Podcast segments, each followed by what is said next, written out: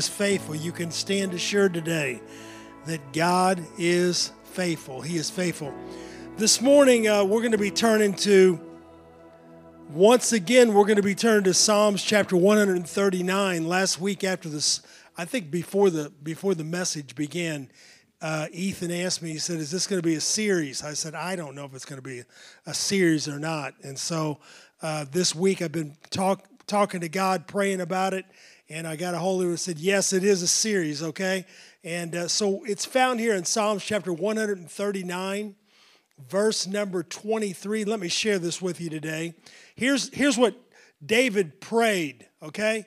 And once again, this would be a fabulous prayer for us uh, to talk to God about every single day in 2023 and even beyond that. When David said this, he said, Search me, O God, and know my heart. Test me and know my anxious thoughts, and point out anything in me that offends you, and lead me along the path of everlasting life. You know, no one would appreciate someone coming into their home and uh, doing a random search. I don't, I don't think we'd like that, would we? Uh, someone comes in there and uh, because here's the problem maybe our home wouldn't be clean enough, okay? Uh, maybe there would be stuff in our, in our house that if somebody came and they searched long enough, that they would find something that would be a complete embarrassment to us because we wouldn't want someone else to know what was hidden in our, in our house. But uh, some warning about the coming inspection would be helpful. So we could clean things up and we could straighten things up enough and we could the place would be free of clutter. And if there's something unacceptable in there that's hidden away we could get rid of it. We just wouldn't appreciate a random search. In fact the fourth amendment of the us constitution tells us this that the government does not have any authority to come and do a random search on your person or your property without some kind of a good reason to do that. We just don't enjoy searches. But sometimes, here's what happens outsiders come into our home. You say, outside, yeah, guests come into our home, all right? Uh, extended family members come into our home. Individual repairmen come into our home. Technicians come to our home. People from time to time come into our home and they look around at everything that's going to be there. And if we know that the, that the uh, appliance repair person's coming, we're going to kind of straighten the place up before he gets there. We're going to we're going to conceal some things. We're going to make sure that there's nothing laying around that maybe he'll steal. Because we are very conscious about the people that we let come in and search all the stuff that's in our house. We've all faced it when guests come into our home. We want everything to be nice and neat and, and organized. In fact, have you ever had this experience? You invite someone over to your house for dinner, okay?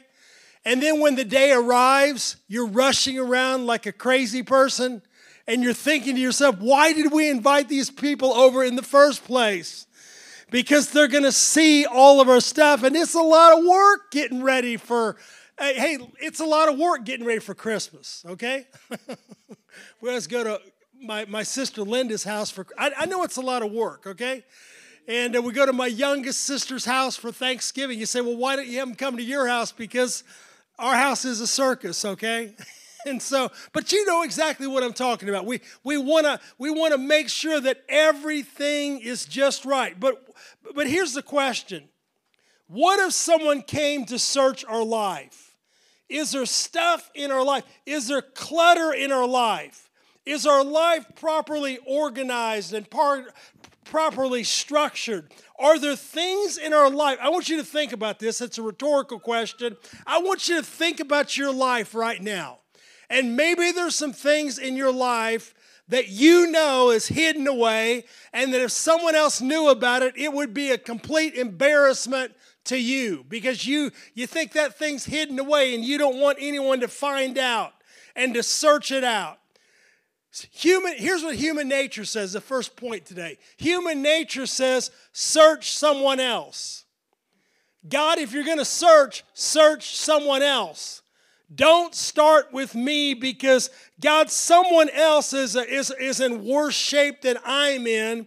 And God, I don't want you to look at me. I don't want you to search me. Can you remember when going to the mall used to be a big thing? I think before COVID, going to the mall used to be a big thing. We, people would go hang out at the mall, okay? we go and, and sometimes we would go to the mall and, and, and when my wife when debbie would go into a store i would sit out there and i would just watch people we got any people watchers here? We would watch people. We would check people out okay? We would see what, what what's going on in their life. I saw someone i dropped jeffrey off at the laundromat yesterday after we got done working at the church and i saw a lady going to that laundromat wearing her pajamas. And Jeffrey said, I said, look, that lady's got her pajamas on. And Jeffrey said, they come in here in their pajamas all the time. Because we're watching other people. I think, I think probably a more current trend would be watching the people of Walmart. Have you seen this on the internet? Okay. Debbie, a couple years ago, Debbie and I was down in Dallas, Fort Worth area. And so what do we do? The first thing we get to Dallas, we go there a couple times a year to business meetings. We get to Dallas Fort Worth. You know the first thing we do is? We go to Walmart. Because we might need something that Walmart's got, okay? It's like we couldn't have bought it at home, okay? So we go to Walmart. And I saw a guy in Walmart that was wearing a cowboy hat,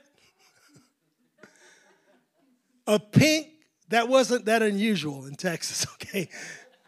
But here's where it gets unusual, okay? He's wearing a pink crop top belly shirt. Okay? And he's wearing a pair of very short, cut off blue jeans. And he's a man, otherwise known as Daisy Dukes, and a pair of cowboy boots. And I wanted so bad to take a picture of the guy, okay? But when I'm walking in Walmart and I see him, I'm passing him by and say, oh, Lord, I'd love to take a picture of that. I don't even turn around to stare at him because I just, I don't want to make a spectacle, okay? We like to watch other people, okay? Human nature has this tendency to watch someone else. Human nature is, is, is quick to see what maybe everyone else is doing that's wrong and unacceptable and not looking at ourselves. Human nature says someone else has got private sins. Someone else has got hidden sins in, in, in their life. But God, don't worry with worry about me. God, don't search me because everything is okay in my life. God, look at them. But David said this. He said, Oh God, search me. God, search me because we, and so many times we look at other, other folks and we say they're the ones that need the correction in their life I'm not that bad. I'm not as bad as my neighbor. I'm not as bad as my coworker. I'm, I'm not as bad as that hypocrite in church, okay? God, look at them. Human nature says this God search for someone else. But David invited God to search his life. He didn't, he, he said, Oh God, search me. David didn't say, God, start with sister so and so or with brother what's happening, David said, God, start with me. Because David knew that God was on a constant search. And David said, God, when you start examining people, start by examining my life. I know that human nature says, God, search someone else. But David said this He said, God, search for me. Now, point number two some people have got the audacity to ask God to search them. Okay? Say, what kind of a person would that be? It's going to be either a very arrogant person, it's going to be an innocent person, or finally, it'll be a repentant person. Okay, let's talk, let's look at the arrogant person first, all right? An arrogant person challenges God to search him. The arrogant person or the Pharisee says, God, I know that I am perfect, and God, I dare you to search my life. Find something wrong in my life because, God, I am literally living by the rule book. And I'm sleeping with the rule book underneath my pillow. And God, I know exactly what you said. And God, you can go ahead and search me, but I know you'll never find anything wrong in my life because, God, I've got the rule book memorized. The arrogant person knows when someone else is breaking the rule, knows when someone else is bending the rules. Why? Because he or she is a legend in their own mind. They're a spiritual legend in their own mind. They say, I don't need any, any room for improvement, but he does, but she does. And they say, God, you can search me, you won't find anything. In fact, God, I am so perfect, you could probably use me for the role model for all of mankind. An arrogant person would say, God, search me. In John chapter 2, verse 23, listen to this. And because of the miraculous signs Jesus did in Jerusalem at the Passover celebration, many began to trust in him. But Jesus didn't trust in them because he knew all about people. And no one needed to tell him about human nature, for he knew what was in each person's heart. When Jesus began his public ministry, it began when he was at the wedding feast. Remember in Cana of Galilee, and his mother came to him and said, Hey, listen, they ran out of wine. And he told his mother, he said, Don't bother me right now. He said, It's not the time. He said, Listen, son, they're going to bring you some pots. I want you to turn the water into wine. And that's, that's when he began his public ministry by turning the water into wine. And after that, he went around doing miracle after miracle after miracle. And also, more importantly, he went around teaching the Word of God. He went around expounding the truth because he is the living Word. He went about sharing the truth. But know this that, that, that according to this scripture in, in John chapter 2, the people were not impressed because Jesus taught the truth. They were not impressed because Jesus taught the Word of God. They were impressed by the miracles. You know why they didn't like the truth? Because the Word of God pointed out their sin. The Word of God pointed out their flaws. The Word of God searched their hearts, and they did not want to hear God or they did not want to hear Jesus preach and expound the Word of God. Rather, they wanted to see the miracles my friend, we need the Word of God to reveal our true nature. We need for the Word of God to reveal what is happening in our life, what needs to be changed, what needs to be fixed.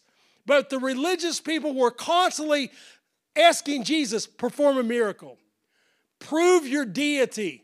Prove your authority, not by teaching the word, but prove your deity by performing another miracle. You see, here's the, here's the problem with arrogant people. They don't think they need Jesus. They got all of they got all the word of God that they need in their rule book, in their do's and in their don'ts. And they say, "We really don't need that truth." But what we'd like to see is we'd like to see some kind of a miracle. We would like to see something that, that just overwhelms us. We want to see a miracle. But here was Jesus. He didn't trust their arrogant, self centered faith. In fact, in Luke chapter 16, verse 15, Jesus said to them, He said, You like to appear righteous in public, but God knows your hearts. And what this world honors is detestable in the sight of God. Arrogant people might have the audacity to ask God to search their life, but arrogant people will never have a proper relationship and a proper walk with God. Why? Because they don't say with, with, with a humble spirit, God, search me. God, search my life.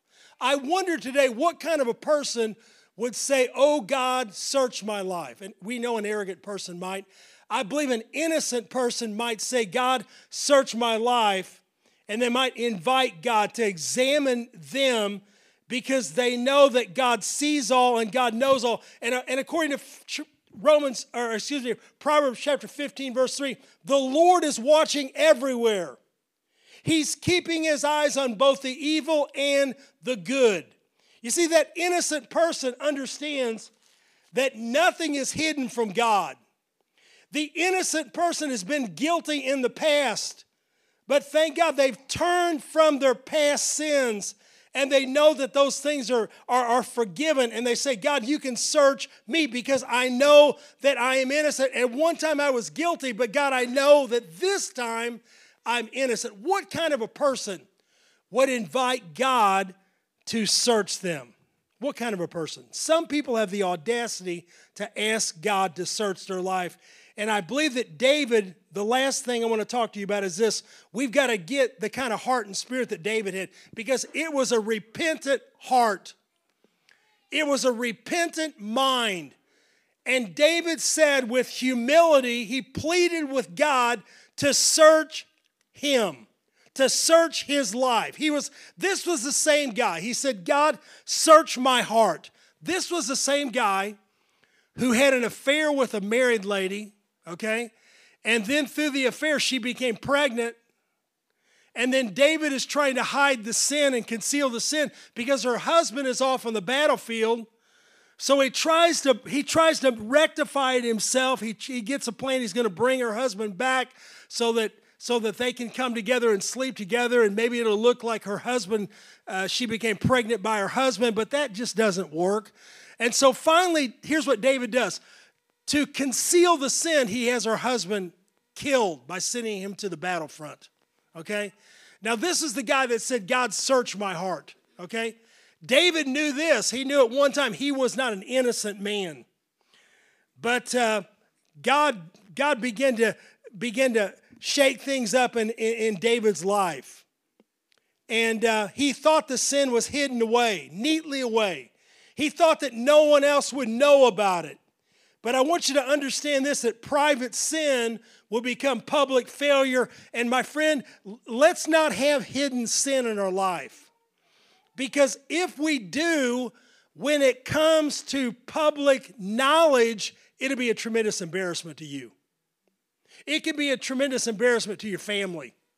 All right? But we need to get those things out. And David thought the sin was neatly hidden away, but God revealed it to Nathan the prophet. And in 2 Samuel chapter 12, here's what happened.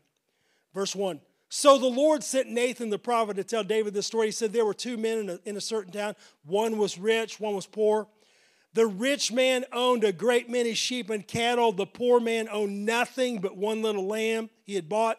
He raised that little lamb. It grew up with his children. It ate from the man's own plate and drank from his cup. He, he cuddled it in his arms like a baby daughter. But one day, a guest arrived at, the home of the rich man. But instead of killing an animal from his own flock and his herd, he took the poor man's lab, lamb, he killed it, and prepared it for the gifts. And David was furious. As surely as the Lord lives, he vowed, any man who would do, such a thing deserves to die. He must repay four lambs to the poor man for the one he stole and for, and for having no pity. But Nathan said to David, You are the man. The Lord, the God of Israel, says, I anointed you king of Israel and you and saved you from the power of Saul.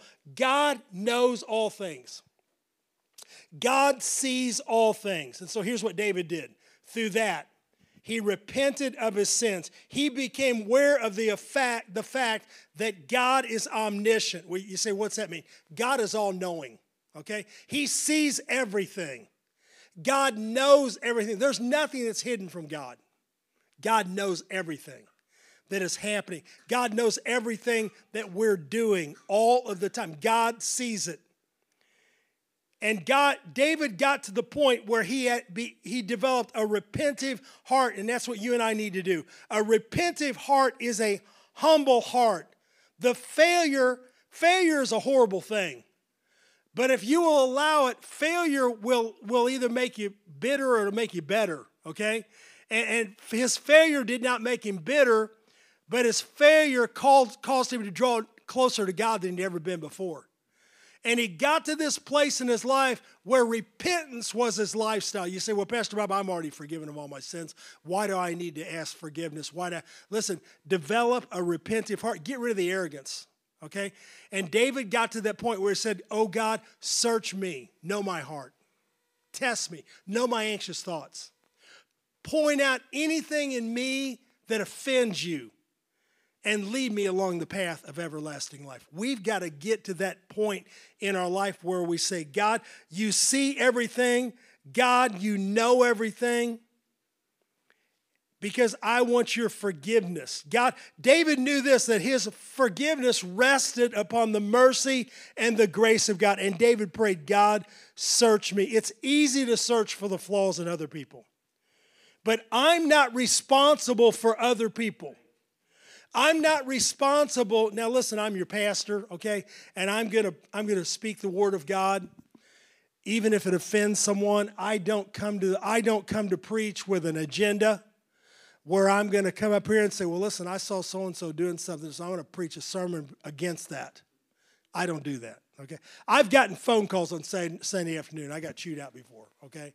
By people who said, "You've been talking to my husband or wife." No, I have not been talking to your husband or wife. Then why did you preach on what's going on in my life? Didn't know anything about it. That was all from God. That was all from the Holy Spirit. All right? God knows all, God sees all. And we've got to get past the arrogance today We've got to get past this, this the pride in our life and get to that point of that repentive heart and that repentive lifestyle, that humbled spirit before God, where we say, God, search me. I'm responsible for me. When I stand before God, I will give an account of me. My salvation depends upon my choice to accept Jesus Christ as my personal Savior. So, God, search me.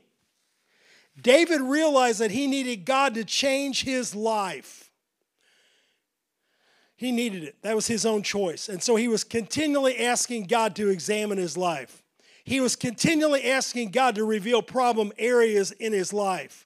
And so let's seek after God each and every day, each and every every moment. Say, God, you know all things. God, I'm going to be honest with you. God, I'm going to humble myself before you every single day. I'm, I'm going to close. I'm going to close with this today.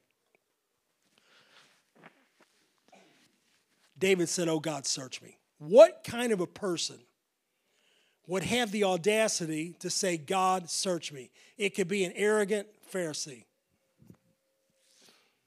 who thinks they, they don't even need God. They don't even need the Word of God. It, it could be someone who feels like they're innocent Maybe, they, maybe they've known in the past that they, they were guilty, but now they, they, they're innocent and they say, You can search me now. I've got everything cleaned up. I got everything straightened out. What kind of a person would have the audacity to say, God, search me? A man like David who had a repentive heart. Human nature wants God to search for everyone else. Human nature says, God, look at everyone else. God, everyone else, other people have got sent, other people are doing this, other people are doing that. And, and we've kind of got to the point where we measure our, our, our walk and relationship with God by what everyone, everyone else is doing. We got to get past that point, folks. Okay? We've got to allow the Holy Spirit to deal with us. We've got to allow the Holy Spirit to convict us, not taking our cues from what everyone else is doing. And I've got a lot of people today that say, well, every, other people's doing this, other churches are doing this, other pastors say this is okay, okay? You got to say, what's the Holy Spirit speaking into your heart? How is the Holy Spirit convicting you? How is God dealing with you? Because one of these days, we will stand before God and give an account. I want to develop a repentive heart where if I've got hidden sin, the Holy Spirit deals with me about that hidden sin and I repent of it. I want to get to the point in my life that if I have committed an unintentional sin, okay, I want the Holy Spirit to reveal an unintentional sin to me so I can repent of that sin. I can ask forgiveness of that unintentional sin. I can ask God to forgive me of it. I can make it right. I can stop doing that thing and I can get it out of my life. I want to get to the point where I've got such a repentive heart that if I've got some sin in my life that could be a stumbling block to someone else, and this is a key, okay? Maybe there's something in my life that I'm doing that could be a stumbling block to someone else. I say, Holy Spirit, deal with me about it. Holy Spirit, check me about it. Because I don't want to do anything that's going to be detrimental or destructive to some other younger believer. Say, well, he's doing it. Why can't I do it? He's, he thinks it's good. Why can't I? Why can't I? I, I want to get to that point where I've got a repentive spirit. I want to get to the point when I read God's word, and this is the reason that I'm constantly encouraging you to read the Bible. Get into it read it. Get it out every single day. I don't care if all you do is read 10 Bible verses. Read 10 verses and think upon it and dwell upon it and get the Word of God in your heart and mind. Because if you'll get the Word of God in your heart and mind, the Holy Spirit will begin to deal, begin to begin to stir that word up, and God will begin to deal with us about our lifestyle. He'll begin to deal with us about hidden sins. He'll begin to deal with us about unintentional sins. He'll begin to deal with us about stumbling blocks that we might be placing in other people's pathway. That word will change the course of our life. It'll change the course of your life. And that's the reason that I want you to become a student of the Word. Don't just get to the point and say, well, this is the reason we believe what we do is because that's what our pastor said. You've got to know exactly what you believe in. You've got to know exactly what you stand upon today. And so I encourage you today develop that repentive heart. It is the will of God. Human nature says this God search someone else. Some arrogant people say, God, search me. But I want to be like David, where I say with, with humility, God, search my life. Search me, God. Search me, God. Next week, I'm going to talk to you a little bit more about this. But let's close. We're going we're to close the online portion with this prayer, and then we're going to have a time of prayer and praise today. Would you stand with me today? Would you stand today in this place? Let's, let's join our hearts together in prayer right now. Dear God, right now, we thank you, God, that you love us so much, and the Holy Spirit is always looking. The Holy Spirit is always searching. The Holy Spirit is always watching. And I pray, dear God, that we will let go of preconceived ideas where we're asking you to search for someone else, but God, I need for you to search me. God, I need the Holy Spirit to deal with me. I need the Holy Spirit to speak to me about my lifestyle, about my attitudes, about my habits. Deal with me, God. Lead me in the way that I should go. Lead me in the way that I should walk. God, because other people are dependent upon me. My family is watching me. My wife is watching me. My children and my grandchildren are watching me other people, God. I pray, Lord, that I will get rid of the hidden junk, the garbage, the clutter in my life. I'll get rid of stuff that would be an embarrassment, that if people knew about it, and I'll have that repentive heart and that repentive mind and spirit. And I say, like David, God, search me, search my life. Look at me, examine me. Help me in these things right now. Help me, God, I pray. I need you, Lord. I need you, God. Let, let your word be a microscope in my life, set on fire by the Holy Spirit right now in Christ's name. Amen. God bless you today. Hey, this, this worship team is going to play.